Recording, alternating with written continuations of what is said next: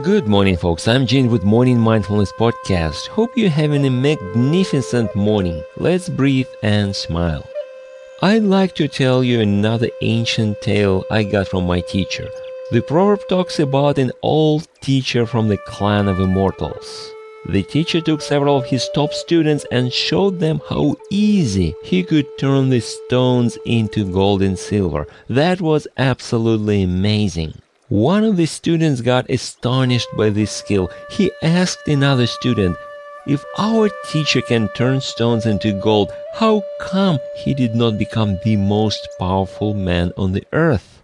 The other student answered, Yes, he can do it. However, he'd never become a great teacher if he was not able not to do it.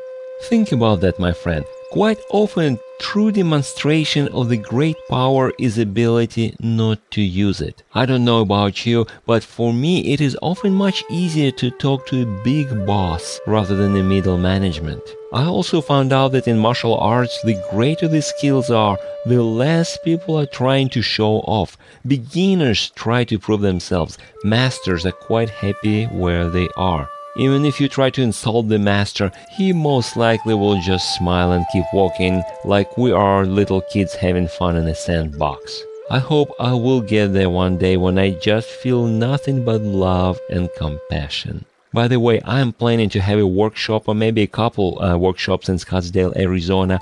I will be talking about meditation, music, Taoyin, and Qigong. Stay tuned. Subscribe to my mailing list. Thanks for stopping by. You can subscribe to my podcast or contact me through my website hpln.org.